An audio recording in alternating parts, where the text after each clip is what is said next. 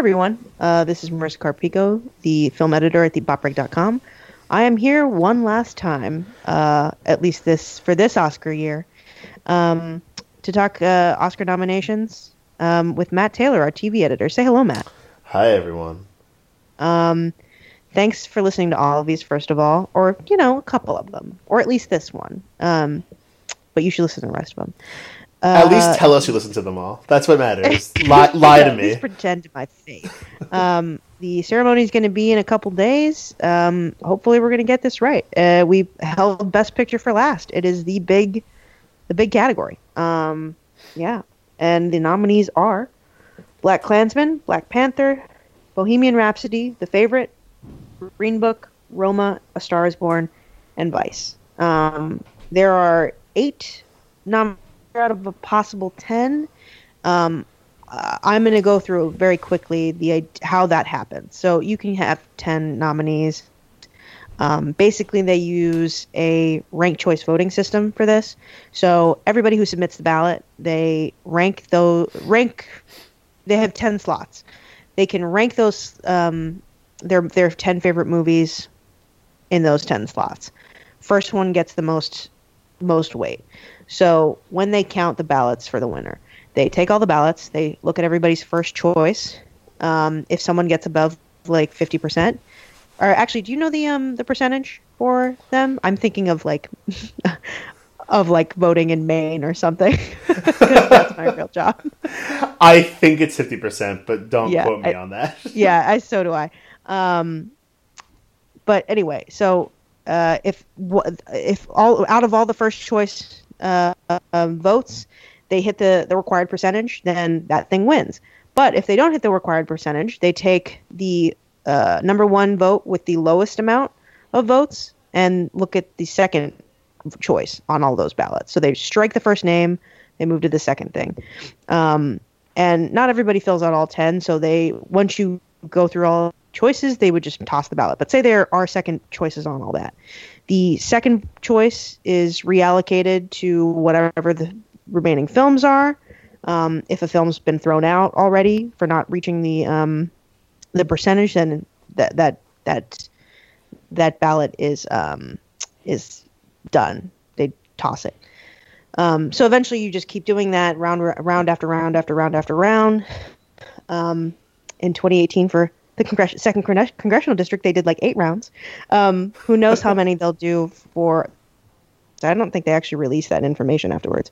Um, yeah, so basically they do that until someone gets the required percentage, and then that's the winner. So that makes predicting this much more difficult than it used to be. Um, for instance, the argument in the Moonlight year was that the reason that Moonlight won is because the people y- you could predict who that Moonlight would win by the fact that like the one the ranked choice voting things that got eliminated first were probably something like Hidden Figures, um, and you could assume that a lot of those would probably go to Moonlight next. Um, so yeah, it's it's tough to predict any year, but this year is a f- complete. Who knows? Who fucking knows? Um, yeah, uh, uh, we're gonna talk about who might win later, but as we go on, but it could truly be anyone based on those, based on the rules. Um, yeah, I already read them. Uh, let's go to BlacKkKlansman. Um, I'd be happy if this one. I don't think it will. I agree. I think if this movie won, it would be really exciting. It, I think just the fact that it's nominated truly like shows on some level that the Academy is starting to. I mean, I don't know. Like, it's on one level, I want to say it's starting to realize that there it has given the Oscar to many problematic films in the past. I mean, literally, the film opens with a clip from Gone with the Winds, but um, like I th- but then again, you have other films nominated in this very category that show that they have, there has not been that much progress. But you know, um, I would love it if this film won. I don't think it will. It's it's really phenomenal though, and I really do think if this was released in the fall instead of the summer, it'd have a really good chance at winning. And I think it's like a total miscalculation on um, un- focus features part. I, I think it's focus features.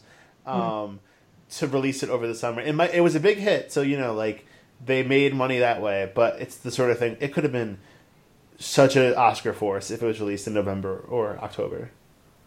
Yeah, I, I agree. I, we might have said that on another pod, but it's true. It's worth saying again, um, especially because uh, the the Academy and you know the film community in general, uh, like respects Spike Lee so much that it's obvious that this should be on here, and this is one of his best films in years. Um, I've said before that I prefer Chi-Raq, but I think this one is great. I mean, it, it's great. It's it's uneven, but it, it is great. I also prefer Chi-Raq, which is so good. Um, yeah. oh, God, what a great Chi-Raq. movie. Yeah. Um, but um, you know, it's just like it's the sort of thing. I think five years from now, ten years from now, it's one of the best picture nominees. It's going to be better remembered. Um, I yeah. think it will have a real legacy. I mean, just like over the holidays, you know, like I think like many movie nerds, you go back home and like you like show your family movies. At least that's always been a big thing with my family of like during that week when we're all stuck together in the house, um, we like watch movies and BlacKkKlansman went over so well with my family. Like everyone was just so imp- impressed and moved by it that like mm. I think people will respond very well to it. I think it's going to be a very important film. And yeah. I'd like to see that sort of solidified with an Oscar. Like I think it'd be so cool if like Spike Lee won one Best Director or won Best Picture, but I don't think it needs it. I think it's it's going to be a major highlight in his in Spike Lee's career and just I think in like when you look back at 2018 in film. Yeah. No, I, I think you're right. It's going to age really well and it is a great time capsule of both this moment in history but also like film history and uh, we talked about this on one of our earlier pods right after it came out. Um, I had reviewed it for the site, and it is such a, a brilliant like. While it's about um, a true story, it's also about examining the way race has been portrayed in film throughout its history, um, and the ways that's been damaging and and dangerous and really uh, sort of like disappointing and, and important not to forget. Um, and it's just a beautifully edited film. Um, like there is an argument to be made that like the characters are a little, it's hard to connect to anyone in a way because it is kind of a, an ensemble piece, and there's not the the internal emotions are not as present as as they could be perhaps for some characters. Um, but I think it's I think it's great. I I would I would certainly like if it were on TV, I'd I'd certainly watch it. Yeah, same. yeah. It's there are just some pa- wonderful moments in it. I, I love I love this film. It is one that you know. Again, coming out in August, I saw it, really liked it, kind of forgot about it, but then seeing it right at the end of the year, I was like, wow, this movie is really good. Like, yeah. Ugh. It's yeah. a shame that yeah, it's a, it's a shame that it had no legs at all. I, I mean, the, the, in this in this case, it's like the nominee is the is the win. Yeah. Um, next one is Black Black Panther, which has a real fucking chance um, because it won uh, it won SAG. Yeah, and I hope it does. I think this is one of those films that could really um, um, benefit from the balloting um, yeah. system. Like, I just think absolutely. Yeah, it, it I would love it if it won. It's funny. I've seen so many people um, tweeting about like, oh, like it'd be cool if a comic book movie finally won, and I'm like, sure, go with that narrative, but why it'd be cool. Um, it'd be cool that like it just like it's such a it, it is such a landmark in film, like like in in general. I mean what a great experience to live through in 2018 of just like you know, it's a new chapter in pop culture. I really, I said that on our top 10 list. Like, it's like, it's how I imagine it must have been like to live through Star Wars being released in 77, where just like this whole new universe is released and like, yeah. you know, everything from like action figures and, and Halloween costumes to music is like now altered a little bit based on this film. But also, it, unlike, say, Star Wars or other major pop culture chapters, it's also a huge film about representation and about, um, like, it, like about like race in Amer- in America and just internationally. And yeah. um, I don't know. I I love this movie, Black Panther. I think it is so good. yeah, I mean, it would be wild. It like. I, I dare anyone to name an a, a comic book movie that really deserved it, other than Aquaman. Um, well, that's a given. It's unfair to be to compare them honestly. just to bring it back to to the true theme of this podcast series. Um, but like, yeah, I, it does. It opens up an entire world, but it also really turns a mirror on on our world in a way that is really insane. Like it's not even like can you the the thing that blew my mind when we wa- when I watched it um, was that like this is a movie about imperialism and mm-hmm. what would ha- like the the concept has always been what would happen if a country in Africa did not have to ever experience that. Like if it were a sovereign nation untouched it, it, by by people trying to could colonize it. Like what would that be like? And the way this not only shows us that would what that would be like, but then sort of brings in the the Killmonger character to sort of examine American like American isolationism at the same time is incredible to me. Like that's wild. I I just can't believe we got something like that. That's the achievement for me in a way of like look at how much this goddamn film does. Forget how good it is as a piece of comic book writing even um, look at look at what it's saying with all of that and also like the things it doesn't even have to say but just does by the fact that like that that society feels so driven by women like it's mm-hmm. so equal it's just so fucking equal it's this it's it's a utopia in a way of like no wonder it wants to isolate itself it has equality and and progress and everything, you know? It's so beautifully made. It is. I think of, to go off your point, like there are two scenes specifically where I remember as they happened in the theater, just being like, I cannot believe this movie exists, and I'm so happy it does. Which is the scene where Michael B. Jordan is in the museum talking to the um, the white museum worker about the um, African artifacts that they're looking at.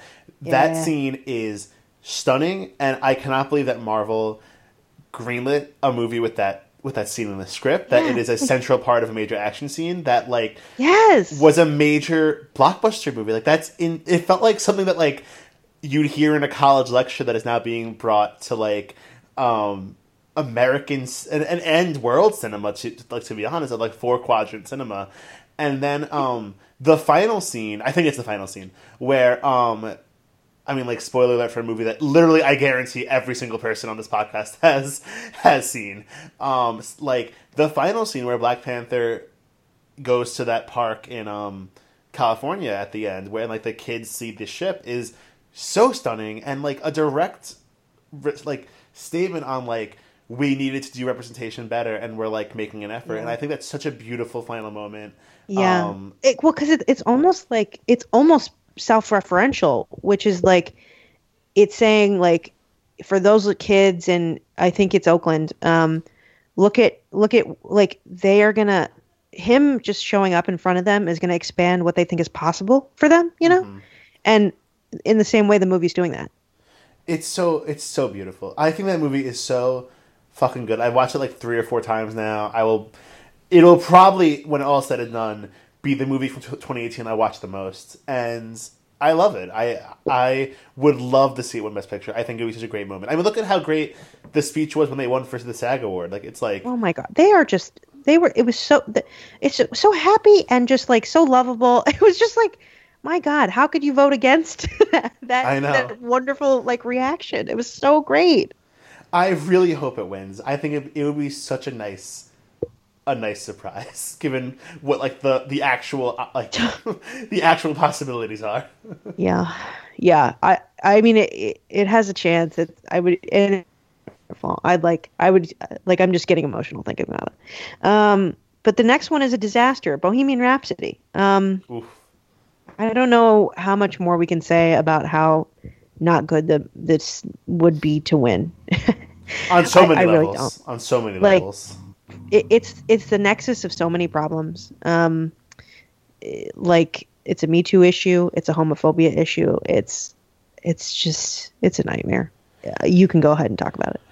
It's just like you know, I am truly so tired of uh, of talking about it. Like, but I'm gonna I'm gonna anyway. So like, you better all listen.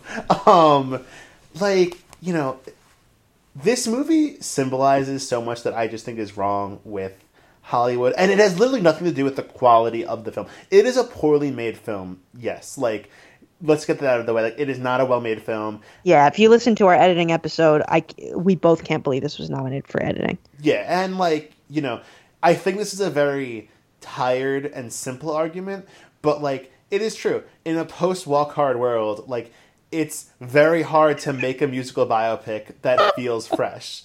I hate that so many people sum up their review with that, and I'm like, there's so much more to be said. It's like you know, like there's so much more to be said about this movie. Yeah, it's a very cute way of being like they have an original thought when you're not literally not having an original thought. Right. So I'm just like, you know, we'll say that right at the back. Like, this movie is bad in the technical sense, and I think it's insane that it's doing so well, and a testament to how much people like Queen. But um, even though, I mean, let me tell you, they all look insufferable on these in these interviews, and I'm just like, Dad Rock has to die. That's what I'm saying. Like, it's like, it's like I cannot wait till my generation is parents, and like. We well, I will. Say, I love I love Queen a lot. Um, always have, but I I do think, uh, like as hard and tries to make it seem as if Freddie Mercury needed them, they come off like fucking jealous little homophobes in this thing, little square assholes. I hate them. It, like the fact that I hate them. No, this truly. movie makes me hate everybody but Freddie Mercury, which was clearly their intention to have me hate him it's insane. It is insane that they like don't get how bad they look in this movie. Like it's I mean like granted they look bad in this movie to people that are approaching it in a critical lens and then there are so many people who like truly don't get why like how this movie is is so horrid, which is just insane. Like it's like I have had so many conversations with people that like, you know, you go through your day and like people just make small talk with you. And Bohemian Rhapsody has come up so many times, more than most movies um, this year, because everyone saw it.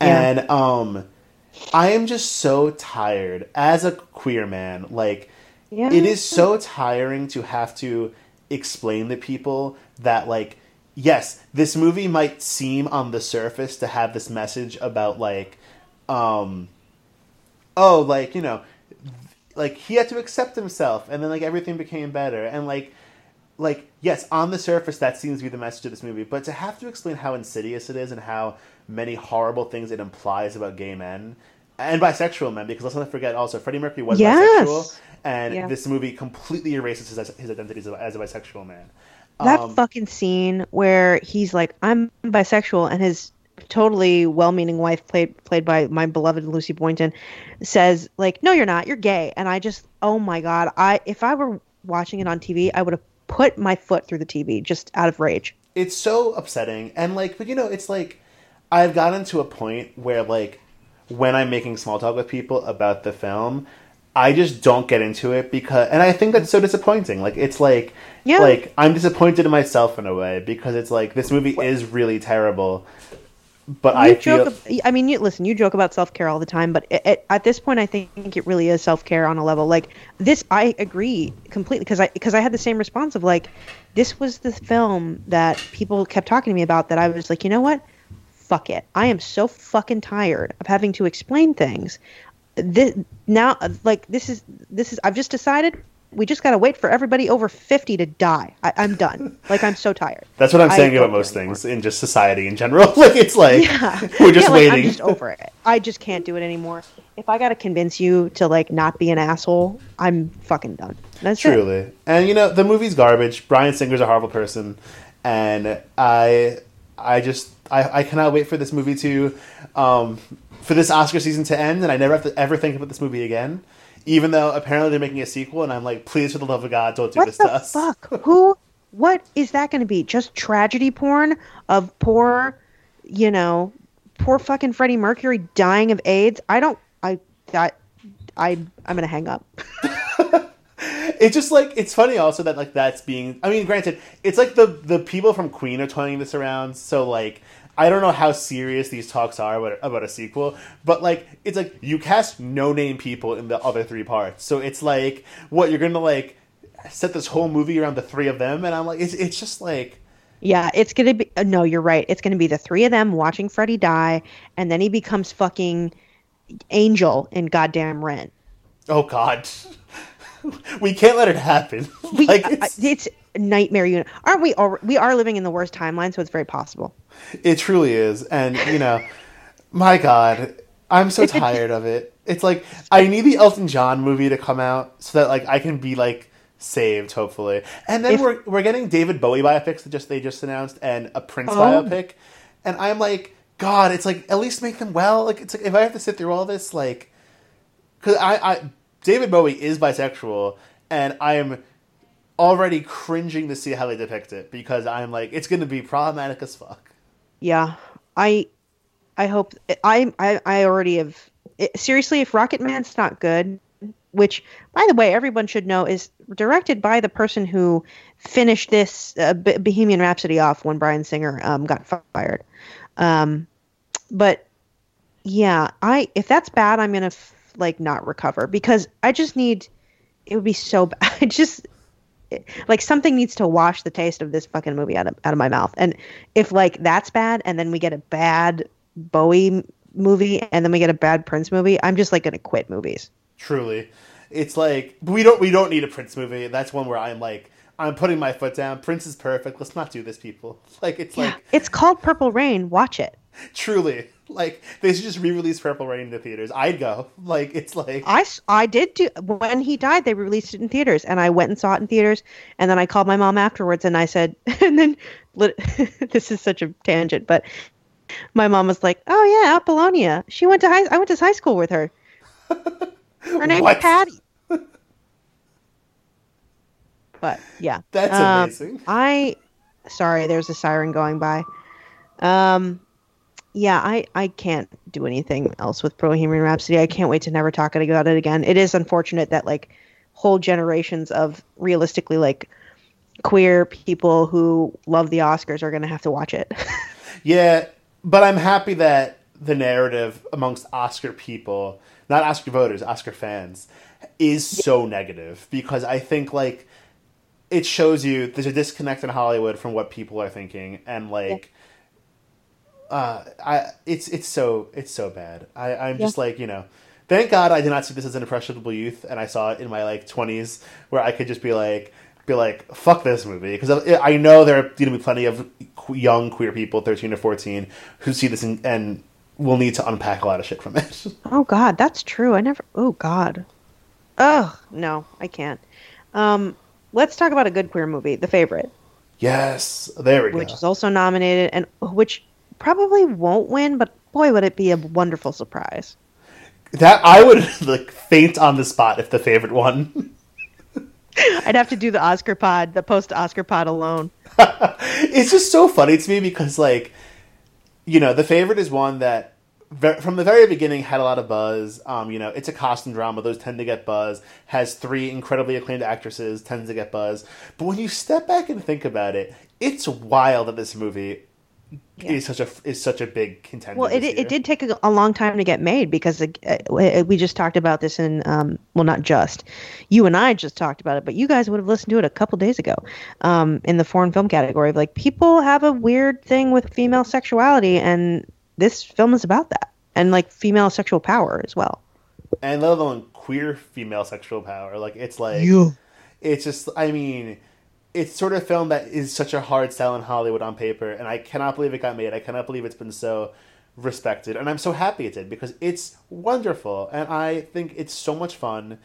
I've heard like a lot of other oscar people saying how like oh like they can understand that this one's a hard sell and i'm like you know it's a hard sell to my parents but i feel like it's like anyone under like 40 i think could find this movie fun. Like i don't know. Yeah. I, it's so it's so good. I Yeah, really and those are the movie. people I've allowed to live in, in that theoretical from a couple of minutes ago. So yeah, there we go that's why they're living. Um, yeah, no, I I think it, it's true. We talked so much about it, but like, I could never get bored of talking about it. Like, a friend of mine just saw it for the first time like a week ago, and she was like, "Hey, did you see the favorite?" Like, how good is the favorite? I was like, oh, it's so good.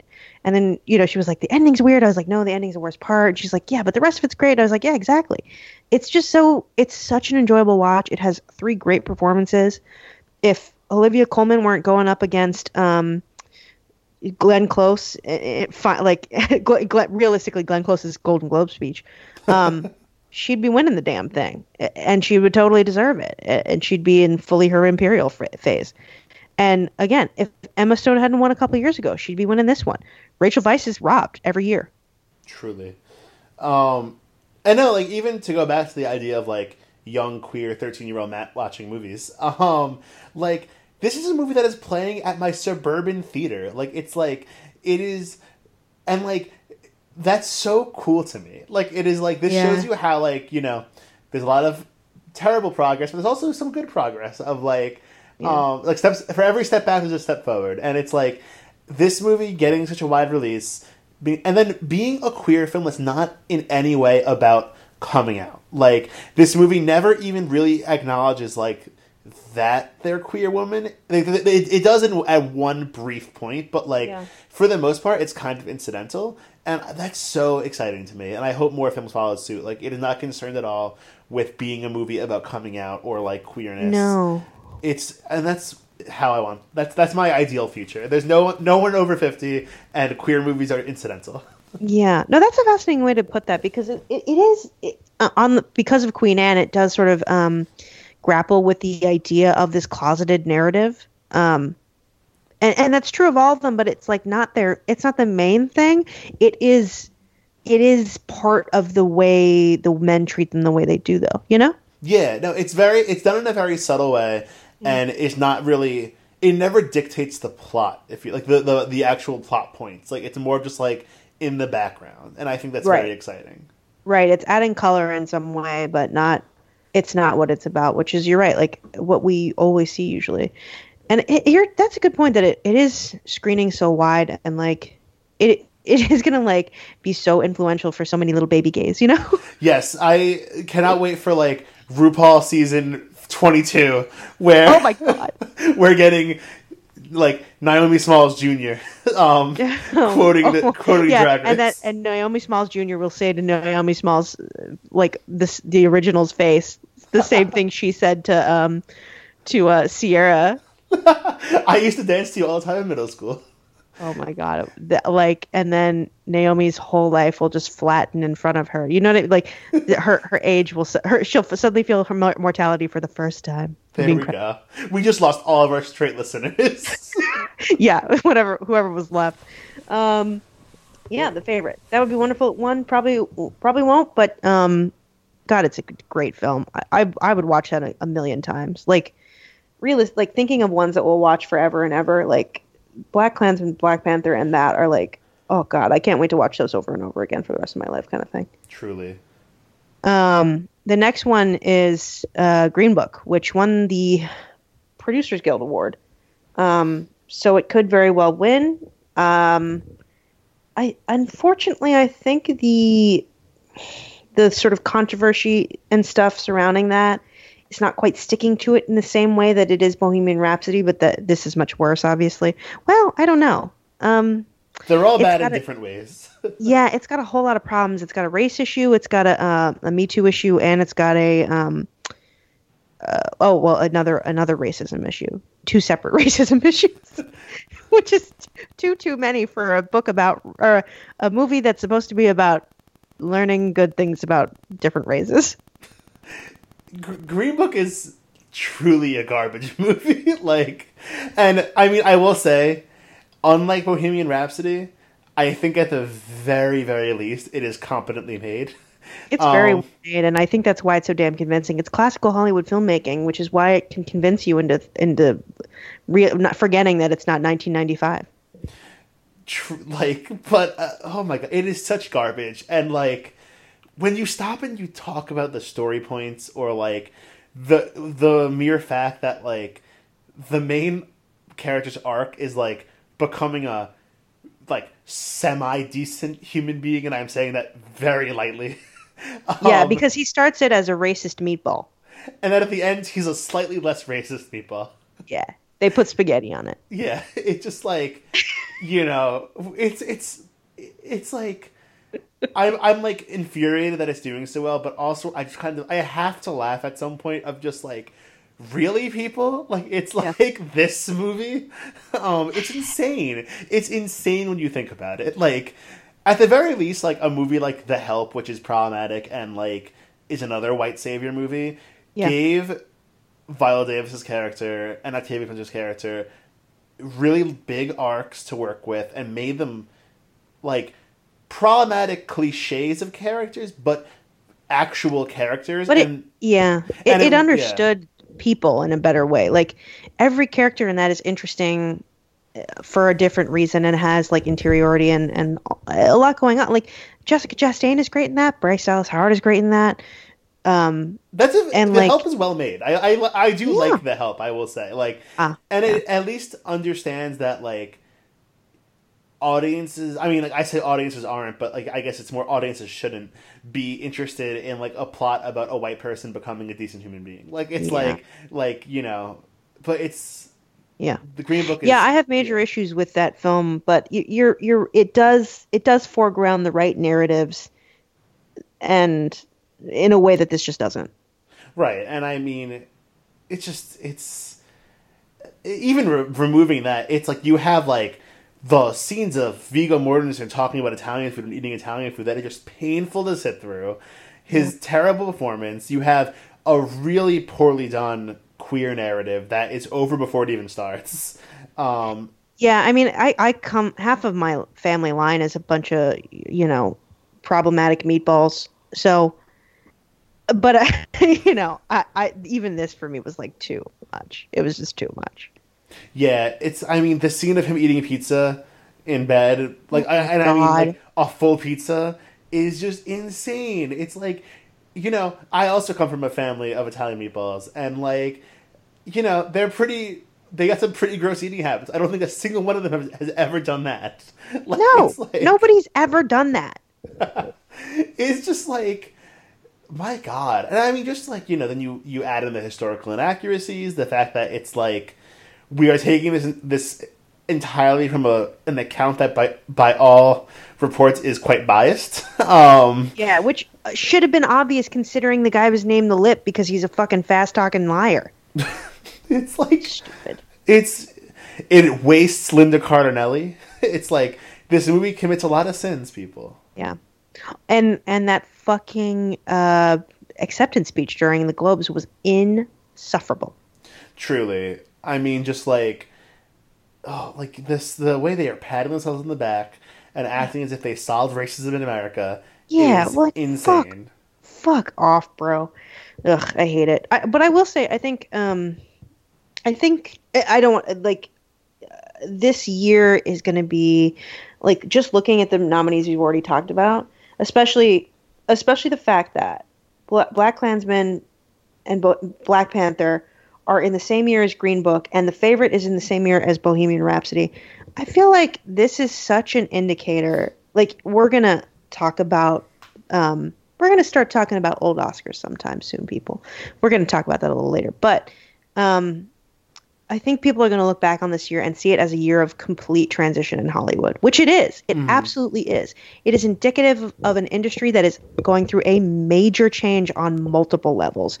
We're talking race, uh, gender, um, abuse, realistically, uh, abuse of power, and like how power structures work in that industry. It's the whole thing is in this like whole sh- the, the, the whole show including the fact that there's not going to be a host because of certain certain issues um is going to be seen as such a transition year in the industry and like it's a weird time to be living through it but it is so necessary and i think it's indicative that like the the good movies we've talked about are slowly going to like phase out the one the bad ones we're talking about you know I agree completely. I I do hope Hollywood learns the right lessons from this year. I mean, like you know, Bohemian Rhapsody is a big hit, and I hope like you know, there's no, there's nothing wrong with musical biopics Uh, if they make more of them. Cool. Yeah, we, I- we just talked about how much we want to see Rocketman. Truly, but like I just hope that um you know, they learn from the controversy and say like, hey, what about hiring a queer person who does not have like a history of abuse of abuse allegations to um, direct this film or like how about consult actual queer people instead of the bands to to craft this narrative like that's why i hold out some hope for films like Rocketman because you know elton john is helping to sculpt that narrative he's a queer man he'll be able to approach it from a way of like actually telling his story Yes, he worked specifically with Taron Egerton a shitload. so you know it's like Holly. I don't want Hollywood to think them like they don't want these sort like we don't want these sort of like PG thirteen sanitized films about like major issues. I hope they learn that it's we want genuine voices telling this telling these movies and I'm telling these stories. So you know, but I agree. It's a transition. It's a huge transition period and. Yeah. It's a good read about the just 2018 in general. Like it's a year of like the old, the old order dying and the new order Yeah. taking over. It is this last scene in Suspiria, truly. Yeah, no, I mean, I really think the Best Picture category that this year is a is a testament to a huge cultural shift in in the real world.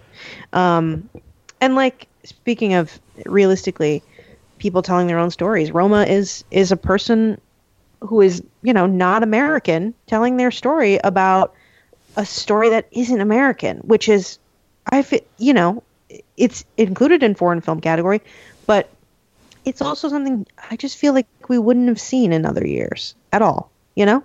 Yeah, I mean, it getting nominated for Best Picture is incredibly exciting and and Yeah. wild. I mean, I'm trying to think. The last time I think of foreign, well, no, in the in the expansion to ten possible nominees, we there have been a few foreign films. I know like Amour was nominated. Um, Yeah. but like, and there might have been more that I'm just blanking out on. But um, The artist. Oh, was that before the expansion? that was after the expansion. But I honestly always forget that it was a foreign film because Yeah. it feels so American. Well, yeah, it's so beholden to Hollywood filmmaking.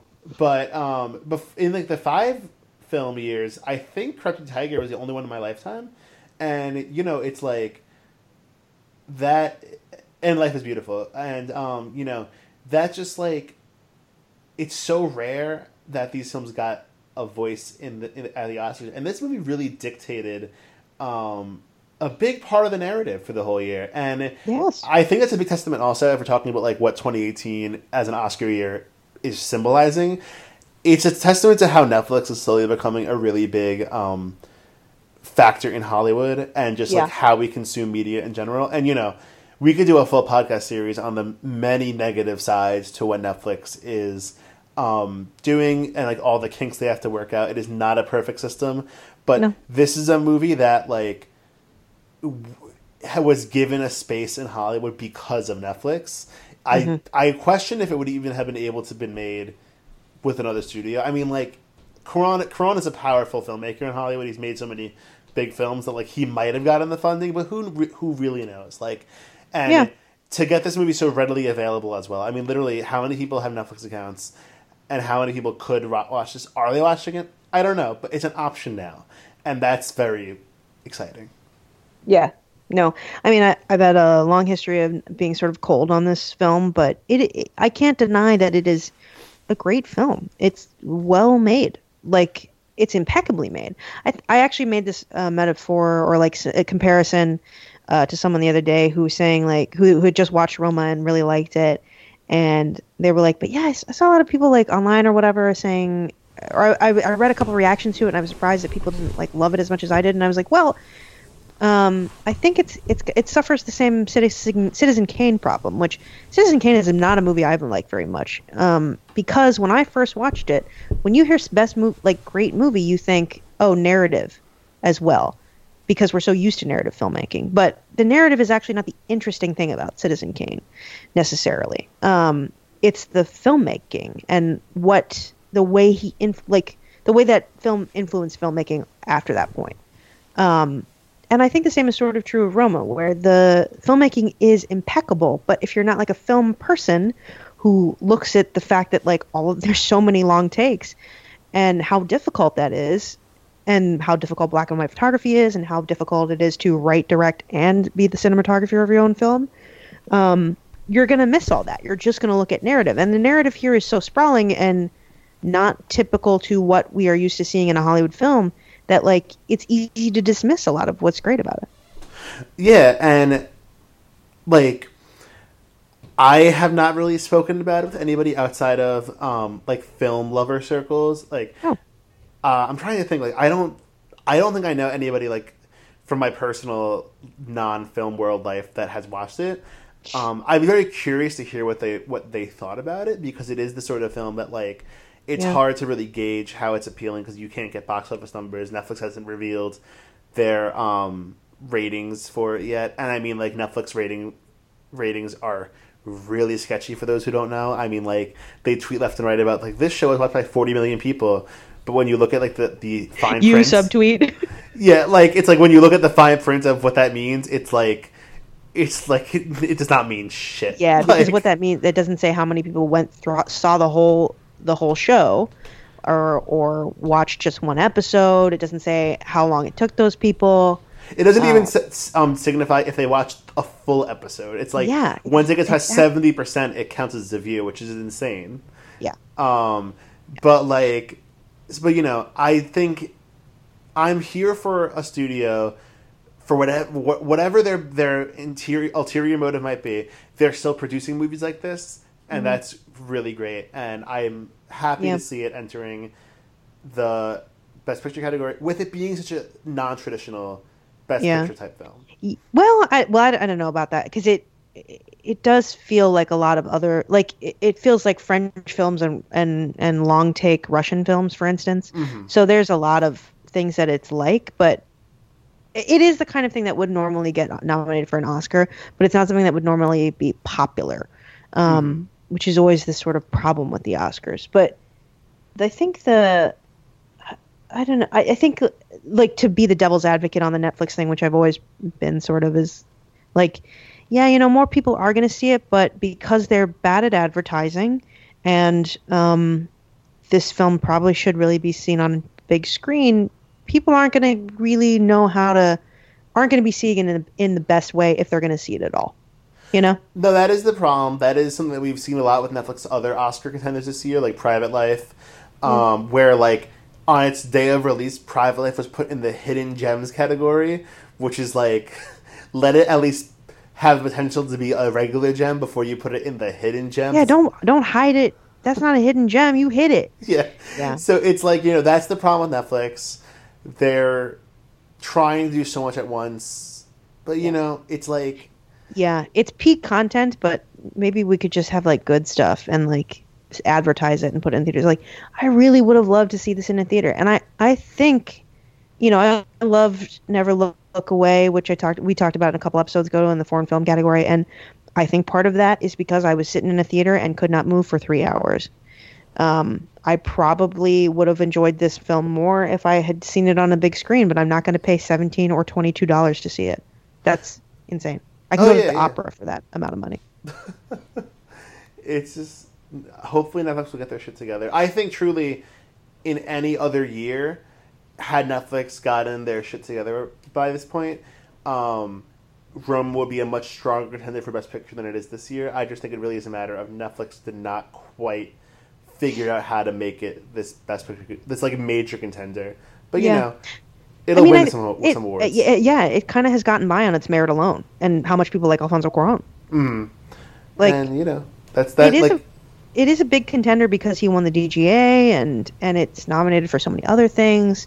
He'll probably win director for this and yeah, I don't know. It's it is a big contender, but it would be a lock. You're right if they had marketed it better, or frankly, again, I, I say if it had been uh, released by a different studio. Yeah, it, Netflix has to figure it out. They have to figure out how to get their movies in theaters, how to um, get people talking about them more outside Yeah. of like through memes. like it's Yeah. because you can't make Roma a meme. You can't do a like how they did the Bird Box challenge. You can't do the Roma challenge. Like Drown your kids. Um, yeah, like like the Roma challenge. Go save kids that are drowning. terrible. Um, the next movie is A Star Is Born, which uh, we again we've also talked about many many times on this podcast, um, and which was a front runner like six months ago, and now could would There's no fucking way it would win. If it won, it would, it would be Moonlight levels of shocking. Um, Poor Bradley. Yeah, yeah, totally. Uh, poor Bradley. I, poor poor Bradley and Gaga. This movie is so good, and I think it's the kind of thing where like, um, I actually kind of said this about La La Land too, though I think this is a better film. I think there's a lot of like low grade misogyny going on because it's a movie mostly about a woman. It's about split, or it's you know closer to split half and half here, but she is the titular star. Like a girl gets fridged, a guy gets fridged so a girl can can fly, and I think that is upsetting to people even if they are not acknowledging it.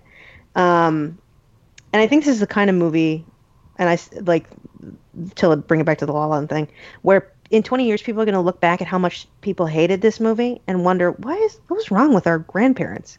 Number one. Like or 20 years what am i saying like you know what was wrong with those people this is a very good movie all of these performances are good what's the problem the start like we're gonna look back kind of like with La La Land, and I just think people will think, oh, like that movie was not nearly as worth fighting about as we thought. I mean, like literally the same year we had Green Book. Like it's like like why are we wasting our energy fighting about if a Star is Born is good? Because it's just it's so well made and it's so well acted. And even if you don't particularly get invested in the emotions of the story, like there's so little to complain about with it.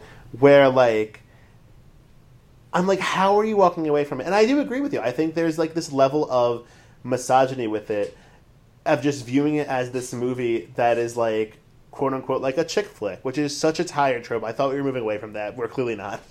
Um, and like, um, I saw some great tweet that was basically saying, um, like, P- Academy voters, and I think by extension a lot of audiences, are not supporting A Star Is Born or voting for A Star Is Born because they're viewing it as the film that they shouldn't like in this like woke culture, but like because Yeah. it's like quote unquote simple. It's just a love story, but um, it's you know there's nothing problematic about it. It's so well made and it's so well Yeah. done, and I'm just Right, it- what- yeah. it's it's that thing like you're right it, it's just a love story but like why is that a problem is my question like there is very great writing um, and Helen Petersen of of, uh, of BuzzFeed did a great had a, has a book about um, difficult women essentially called Too Fat, Too Slutty, Too Loud, and there's a, a section on the way that w- writing for women, particularly those that are like love stories, um, romance novels, and things like that, are deliberately ghettoized in this sort of uh, because of this undercurrent of misogyny. And like things that are love stories are immediately dismissible because they are meant for women usually. And if even if this is just a love story why is that why is that still not deserving of prestige why is a comic book movie more deserving of prestige? Like why is everybody saying that like fucking why is infinity war robbed? Why is paddington robbed when when this is a legitimately good film about people which is hmm. not actually very difficult or, or not actually very common in this like world that we live in film wise now i feel like i see movie after movie after movie sometimes and there's they're not about human beings. Incredibles 2 is not about human beings even though they're about human be- it's about human beings. It's just no it's and if this is the same narrative we have at the oscars over and over and over again where like for whatever reason a love story that wins or gets nominated is viewed in this category of lesser. I mean you have like Yeah. titanic is uh, uh, like not amongst people who I think grew up with it. I think people that grew up with Titanic really look back at it fondly. But like the Broadway film culture of today, who like were either very young when Titanic came out or like missed it completely, um, view Titanic as like this punchline of a film, and it's like, Yeah. but why? Like it's like look at Yeah. what's happening in that movie. It's a technical marvel. It is so well done that like because you're uncomfortable, get like being interested in a love story, you're like Yeah. you view it as lesser. If I have to defend Shakespeare in Love to one more fucking pretentious person, I'm going to lose it, people. Like, like we, well you are right yes, yes. Like it's like I just think we have such a negative view of love stories or like quote unquote chick flicks and romantic comedies that it's so tiring and it's like the the fact that we for whatever reason value movies like and this is not a diss towards the movie whatsoever but like you look back at films like Gladiator or films like um, Return of the King, and you see those as like worthy Best Picture winners, but then other films aren't, is so indicative of just like ingrained misogyny in um, film culture. Yeah, the one I always think of is The English Patient, which on truly is the movie that made me interested in the Oscars. And every time I read an article about like Oscar Best Picture winners, that one always comes up as one that shouldn't have won, which is utter fucking horseshit. It's just it's so frustrating. I want more movies like like The English Patient, not like I don't want more Gladiators or more. I mean, I, actually, I would kind of like more Gladiators. Um, I don't want more Return of the Kings. We we had that with The Hobbit, and it was bad. Give me more English Patients. Give me more. Yeah, we literally got it, and it was terrible. Yeah, give me more English Patients. Give me more Titanics. Give me more um, Shakespeare in Love. Please give me more Shakespeare in Love. Like it's like they set it up for a sequel, people. But um, like you know, it's just we we have so much to fix, and A Star Is Born had a lot to carry on its shoulders. But for a brief moment in October, we thought it might win, and that was a nice month. yeah, it would have it would have been nice. It would have been a nice winner, honestly. Like it would have been a nice winner. I, I, realist, realistically, especially if like fucking Green Book wins, uh, it's it's just yeah. I, I we've said it all. It, it, like I basically examine yourselves, people, if you're if you're hating on this movie and it's not for a technical reason or if it's about if it's about the damn story i'd like to hear why and maybe you should examine why that is why you think this story is so dismissible truly i really i really think y'all gotta just look into yourselves um fix yourselves everybody fix yourselves um, speaking of fixing yourself, Adam McKay's Vice. Um, that is the last nominee on this list. Um, we've talked about it a bunch because we have to, not because we wanted to. Um, I hate it. How about you? um, yeah, I kind of hate it too. Um, in the grand scheme of things, if I had to like pick a film, like rank the films in order that I would like them, or I wouldn't mind them winning. It's on the upper end because, like you know, like um, Green Book and um, Bohemian Rhapsody just truly disgusted me as like a film goer. And then Vice more just made me mad, and I'd rather be mad than disgusted. So you know, it's like at the very least, an abuser won't win if Vice wins. um, right? Yeah, we've shit on Vice a lot, but I, I will say this: um, someday, I think Adam McKay will probably figure it out eventually. Uh, he's got a movie with Jennifer Lawrence coming up, which could be da- disastrous, but, but, but could be the final breakthrough because he. The problem with a lot of these films is that, and even this one on some level, is that he just doesn't care about fucking women characters and is pretty bad at portraying them, putting putting them on screen and this one is better than the previous one, but the previous one, no women had like characters had names. So yeah, it's like there were no women in The Big Short, and now there are women. So yeah. it's like well, there were women, but they were ornamental. Let's not forget that they were literally Margot Robbie in a bathtub and Selena Gomez at a casino. But yeah. um, it's just like and Marisa Tomei is a supportive wife, and I mean, I like The Big Short more than more than you, but I still think it's a it's a yeah. I think her I think her character's name is literally wife, which is insane. She's an Oscar yeah. winner, people, but um, like you know, Vice is the sort of film. It's it's really infuriating on many levels to me. It's the sort of film they um I can't think of the company that runs them, and I mean there are so many different versions of these jokes that float around around Oscar season, but they do those honest movie um those honest posters for the Oscar movies, and Vice's honest poster was like in a critics quote bubble, like, "Wow, I didn't know any of this, like the hidden history," and then it's like attributed to like a guy who just took a freshman college course, and I yeah, mean, like, you know, it's like it really is. I watched that movie and I'm like, you know, like we lived through this, people. like it's like I yeah. was in fourth grade when like they were reelected, and I remember most of this. Like it's like, yeah. um, yeah, it's it's incredible. It's like someone like. Uh, it's like he's truly thinking he's saying something revolutionary, revolutionary, and, and, and like showing us something we never knew. But it's like dumb, you dumb bitch. We already knew about it. Uh, and just I don't know. It's it's a very annoying film. I want Adam McKay to go back to making silly comedies. And when I say silly, I mean it in the best way possible. Like Yeah. and you know, those movies are masterpieces. And My friends and I in high school almost exclusively spoke in quotes from his movies.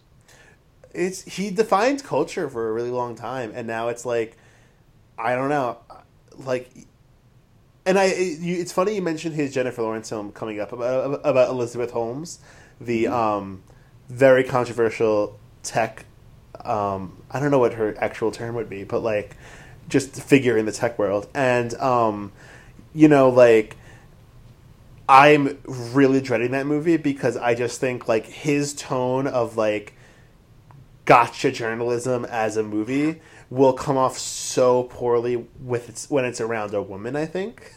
Um, Yeah, because it's really mansplaining. yes, and just like, I mean, I'm not going to pretend I know that much about Elizabeth Holmes' story. I I, I know like the like the bullet points maybe, but like, um, I am not looking forward to however he's going to depict her in a movie, and it's a shame because Jennifer Lawrence is really wonderful, and I just wish she like had a better like partner in making that movie. Yeah. Bring back David O. Russell, everyone. Justice for David O. Russell. justice for hashtag justice for David O. Russell. Um, that brings us through all the nominees um, for the last time. What would the what are the things we would have rather seen? Um, we've talked about many times that you can't uh, win a win an election if you don't campaign, and there are many things that I'm about to mention that didn't actually campaign, but I would have loved to see. Um, I would have loved to support the girls. I would have loved an annihilation. Uh, yeah, I would have loved two of those things. They never had a chance though. Yeah, I would have loved Can You Ever Forgive Me, which probably campaigned a little bit, but definitely focused more of its efforts on acting, which worked because they both got Yeah. nominated. Yeah, I, Um, that would have been great to see it. You're right, but it it's a shame it it could only put you can only put so money in so many places. You know. Yeah, and they they spent it well. Like those two Yeah. actors deserve nominations. Um, I would love to have seen a nomination for If Beale Street Could Talk, which I think again, if we're talking about campaigning, Annapurna just does not know how to market movies, and they made so many bad calls with releasing this film and just kind of like dumping it in theaters at the same time as um, Vice, which they also produced and clearly cared more about. Even though critics were much more enamored with Beale Street, so it's sort of a surprise they didn't put their money towards that.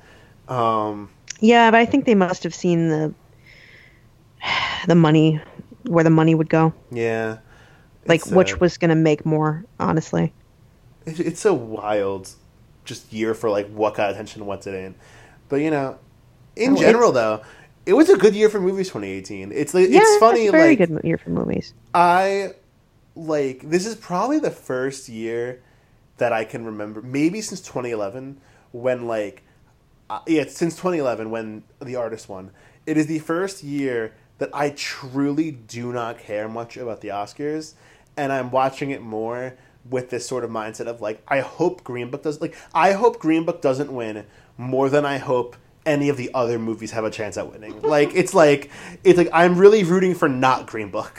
That's what I basically want. And and obviously Bohemian Rhapsody, but I Yeah. only say Green Book because I think I think Green Book genuinely has a shot at winning. And honestly, at this point in early February, I think it's the film that has the biggest chance. I, th- I I'm predicting it to win. I agree. No, I agree. Um, Bohemian Rhapsody, I don't think has a chance at winning. So like that's the only reason why I'm not rooting actively against it. Yeah. Yeah, I mean it, it's crazy that the basically the the front runners are Black Panther, Green Book, and Roma, which is insane. It's insane. I don't know. I can only hope that you know 2017 really spoiled me because it was like you had Get Out, Lady Bird, and Call Me by Your Name nominated for Best Picture, and I truly think all three of those films were like instant classics and deeply important films about social mm-hmm. just, justice and representation that like to have all three in the same year is incredible. And then you also had nominated for Best Picture Dunkirk, which is one of the best technical movies I've had. Like, God, had that movie's so good. so good. So you know, 2017 is like you have four great movies that I completely loved, and then a bunch of other films that I liked, like Yeah. quite a bit. And then you know, to go to 2018 where it's like I love Black Panther and I love BlacKkKlansman, I guess, and like I and A Star Is Born quite a bit, and even Roma, but it's like none of them strike this passion in me of like I really wanted to win. It's like I'm more just like please don't let Green Book win. like that's Yeah. that, and then also I mean we should just I guess quickly mention that the Academy is making a bunch of weird fucking decisions with how they're going to present this year's award ceremony, which has really made me upset and like just like shows you more and more how little they care about their actual core audience and they just want ratings, which is so silly. Yeah, yeah, that's interesting point about it. I I I think you're right. I actually I I would hate. I'd be so furious if Bohemian Rhapsody, Green Book, or Vice won because it's just it would be to like it's almost like a Groundhog Day situation of like if those three win, it's an expression of we have we're we're still in a place where we're not quite learning the lessons yet. Mm-hmm. If none of those win, and literally pretty much anything else won, it would be an indicator that we are it's starting to take hold this this cultural shift because Yeah. like i said cult, big cultural shift here it would be it would feel like a backslide as it were if it, three one of those three won it really would I will say I'm a little optimistic for something. I, I always think back to 2016 when again it shows you how like quaint the the 2016 fight was because like in hindsight La La Land is fine, but like I remember watching 2016 and being so like hopeful that Moonlight would win and it, really And didn't seem it- like it would and then it did and it was in the most spectacular way possible Yes, and it was so lovely, and one of my favorite memories of as both as both an Oscar fan and just like a fan of Moonlight and a fan of Yeah. having films that are diverse and are giving like spotlights to stories that we had never had before on screen. Yeah. Um, so that was really lovely. So I'm hoping I'm like, come on, the the same Oscar body that made Moonlight win cannot give it to Green Book, right? And I'm Yeah, and and the and that Oscar body is even more diverse than it was um, in 2016, and there the conversation is completely different than it was in 2016. For the well, for the when we say 2016, by the way, we mean the movies that came out that year. It aired in 2017 or whatever, right? No, It aired in 2017, but it, it Yeah. um it, I hate that like that's like the unfortunate like you have to when when I say 2016 I mean the films of 2016. Yeah, yeah, yeah. That's why I just want to clarify. Actually, it's it's important that we're talking about that now because um, this is the end of this little mini series, as it were. Thanks again for listening to like these every day, essentially. Um, but we are going to start a new thing in the next couple weeks. Um, there, you know, there, throughout the year there are going to be things that come out that we're going to talk about for next year's Oscars. But I think we need a bit of a break on that. But we also want to do something a little new. Um, and it's basically going to be doing what we were just doing a second ago, which is looking back at, at years of best, best picture and Oscar uh, winners. Um, we're going to go year by year. We're not going to go chronological. We're going to jump around a bit. Um, and we have a little format going. Uh, Matt, why don't you talk about that a little bit? Yeah, so this was an idea that we both have been talking about doing for a while. Um, it's something that I'm really fascinated by, just as someone who's uh, in the past few years, like the way I watch movies has definitely changed. I used to like, and I think this is very natural for people when they get into film film viewing, like take the same rubric and apply it to films, no matter what year was being released or what like filmmaking was like at the time. But now I've really become interested in looking back at the stories of that year in a film and like learning about that what that film was like when like at its time of release and, and thinking about just film history on a broader scale so as oscar lovers i think marissa and i want to explore these previous oscar years and really just sort of look at what won look at what was nominated use our own knowledge of film in general to look back at what wasn't nominated from that year but is still relevant in film and just kind of assess the oscar years and um, I think we, we this is official at this point. We're calling it, and the winner still is right. I think so. Yeah. yeah, um, we have a little Google Doc, people, but I did not check to see if we were still calling it that. But um, we want to just explore, you know, like how the Best Picture winners and the Best Best Picture nominees have aged, our own stories about watching these movies, because like you know we've made little references to like our anecdotes of watching these films, but I think we have we probably have a lot of fun stories to share about experiencing these films and how our views of these films have grown as we've grown and have watched more movies. We're going to have some guests. We have some fun guests lined up for a few of our episodes that I'm really excited to get to get into. And I just think it's going to be a really fun way of examining previous years in film and examining previous Oscars and seeing, you know, what we would have what what what would have liked to have seen win at the time and what we think and like just what we think of these movies today. Yeah.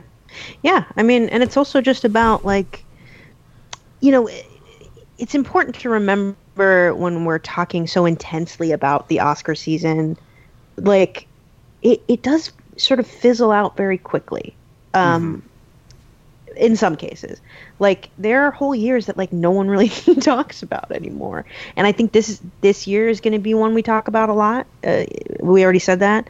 But it's it's important to look back and see what the oscars really means because I, I, think everybody has a concept, uh, and but it's not always what the Oscars actually does. Like I, I always say, I've always said this um, that like I think you can argue that something else should have won, but I think the things that win every year are indicative of their time period, and I I I have a hard time arguing that something shouldn't have won because everything is every Oscar winner is a product of its time, like fully and completely. Mm-hmm. Um, and I I think it's hard to examine that completely just without just a because we weren't alive back in 1927 when it start, first started, um, but culture changes so quick, and we're in a cultural change shift right now. Like I watched Grease a couple years ago, or no, like last year, and thought I think this is the last time I can comfortably watch this film because culture is changing so much.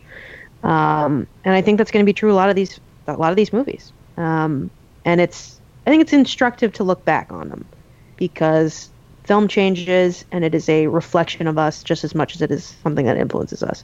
So, yeah, look for that in probably within a month of when this goes up.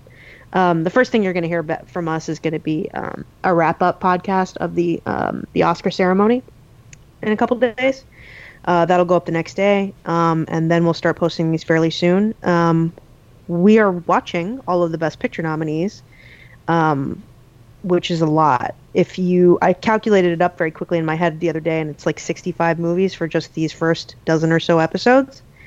Um, because not every year had only five before before this recent ranked choice voting situation.